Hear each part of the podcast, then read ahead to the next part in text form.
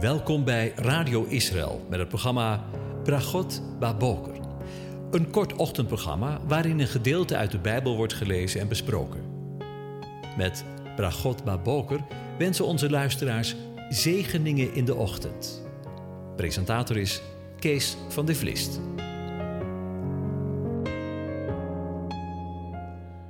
Goedemorgen, Bokatov, beste luisteraars. Vanmorgen denken we weer opnieuw aan de hand van Psalm 90 na over de terugkeer van de Messias. Want in de afgelopen acht leveringen hebben we met elkaar nagedacht over de terugkeer van de Messias en misschien was je wel op de hoogte van veel zaken die langsgekomen zijn. Maar misschien waren er ook dingen die nieuw voor je waren. Hoe het ook zij, de terugkeer van de Messias is niet zoiets als een theoretische wetenschap, in de zin dat je op de hoogte zou zijn dat Yeshua terugkomt op de aarde en hoe alles dan daaraan vooraf gaat en hoe alles dan zal verlopen, als een soort wetenschap. Als het niet meer is dan dat, dan is het eigenlijk arm en ben je de werkelijke boodschap misschien wel een beetje misgelopen. Want weet je dat weinig onderwerpen vanuit Gods woord wellicht zo'n grote praktische waarde voor ons dagelijks leven hebben? De verwachting van de wederkomst van de koning van Israël en deze wereld is cruciaal en wil ons leven stempelen. In het laatste hoofdstuk van het laatste Bijbelboek zegt Jezus, Yeshua, tot tweemaal toe: Zie, ik kom spoedig.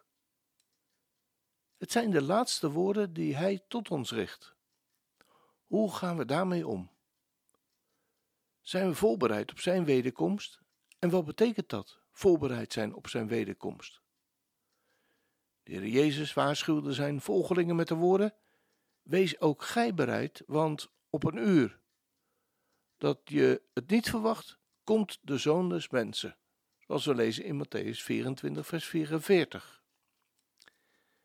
Wie de profetieën onderzoekt en de tekenen van de tijd verstaat, zal ontdekken dat de wederkomst van de Messias heel spoedig zal plaatsvinden en dat het einde van de wereldgeschiedenis zeer nabij is. Maar niemand weet de dag en het uur.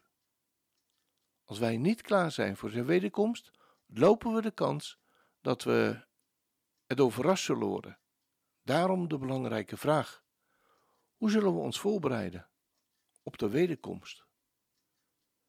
Uit zevenveel schriftplaatsen blijkt een direct verband tussen ons vooruitzicht op de wederkomst van de Messias en de meest uiteenlopende aspecten van ons dagelijks leven. De terugkeer van de Messias vraagt om waakzaamheid en nuchterheid.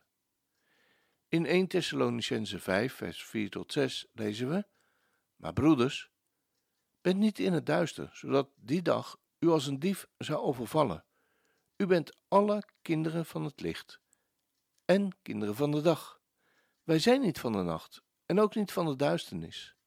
Laten wij dan niet, evenals de anderen, slapen, maar laten we waakzaam en nuchter zijn. En in Romeinen 13, vers 10 tot 12 lezen we: De liefde doet de naaste geen kwaad.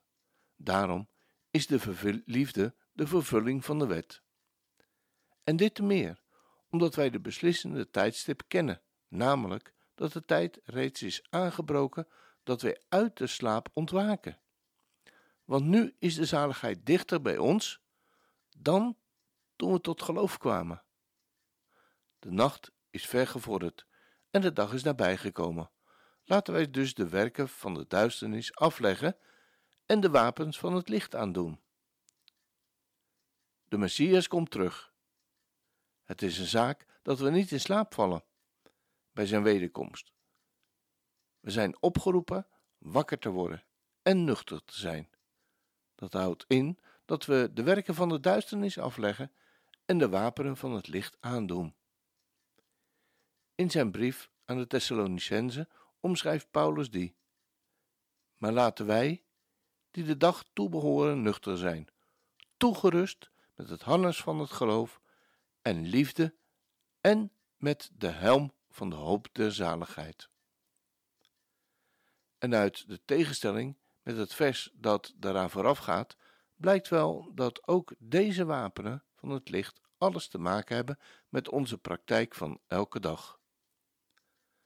Daar gaat het immers om hen die s'nachts slapen en over hen die s'nachts zich bedrinken.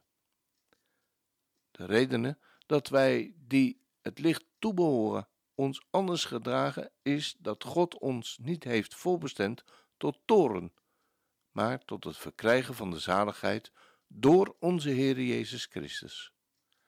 Aan ons gedrag zal dus te zien zijn dat we op weg zijn naar ons Vaderhuis in de hemel. De terugkeer van de Messias vraagt ons eveneens helder inzicht en fijngevoeligheid. We lezen daarvan in Filippenzen 1, vers 9 en 10.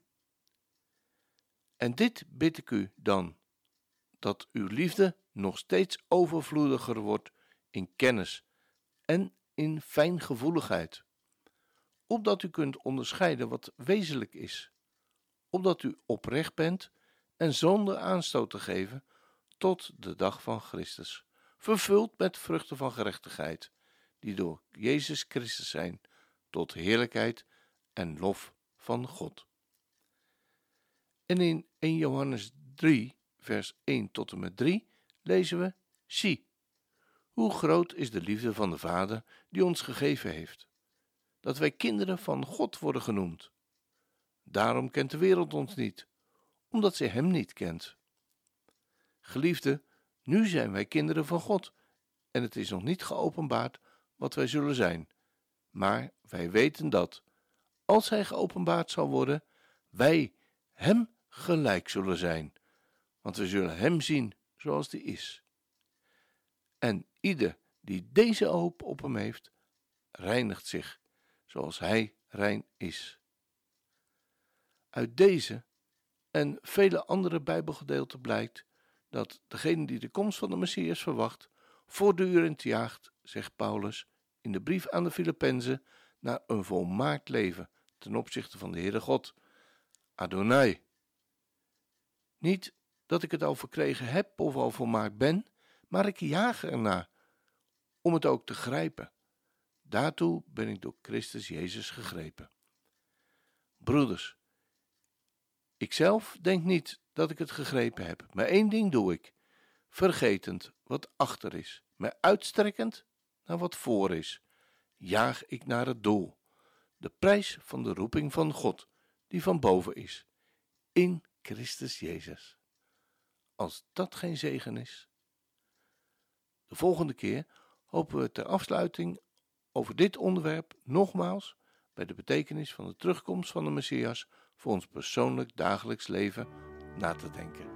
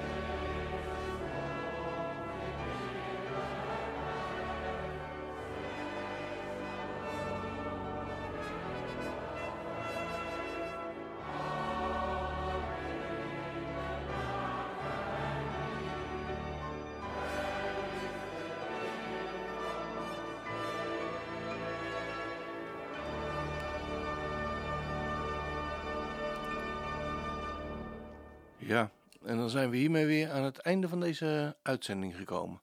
En wens ik u God zegen voor deze dag. De Heer zegene en hij behoede je. De Heer doet zijn aangezicht over je lichten en zij je genadig. De Heer verheft zijn aangezicht over je en geeft je zijn shalom, zijn vrede. Amen.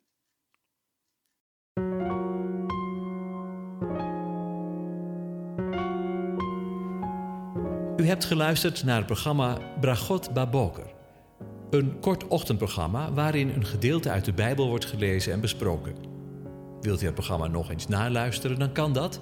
Ga naar radioisrael.nl en klik onder het kopje radio op Uitzending gemist.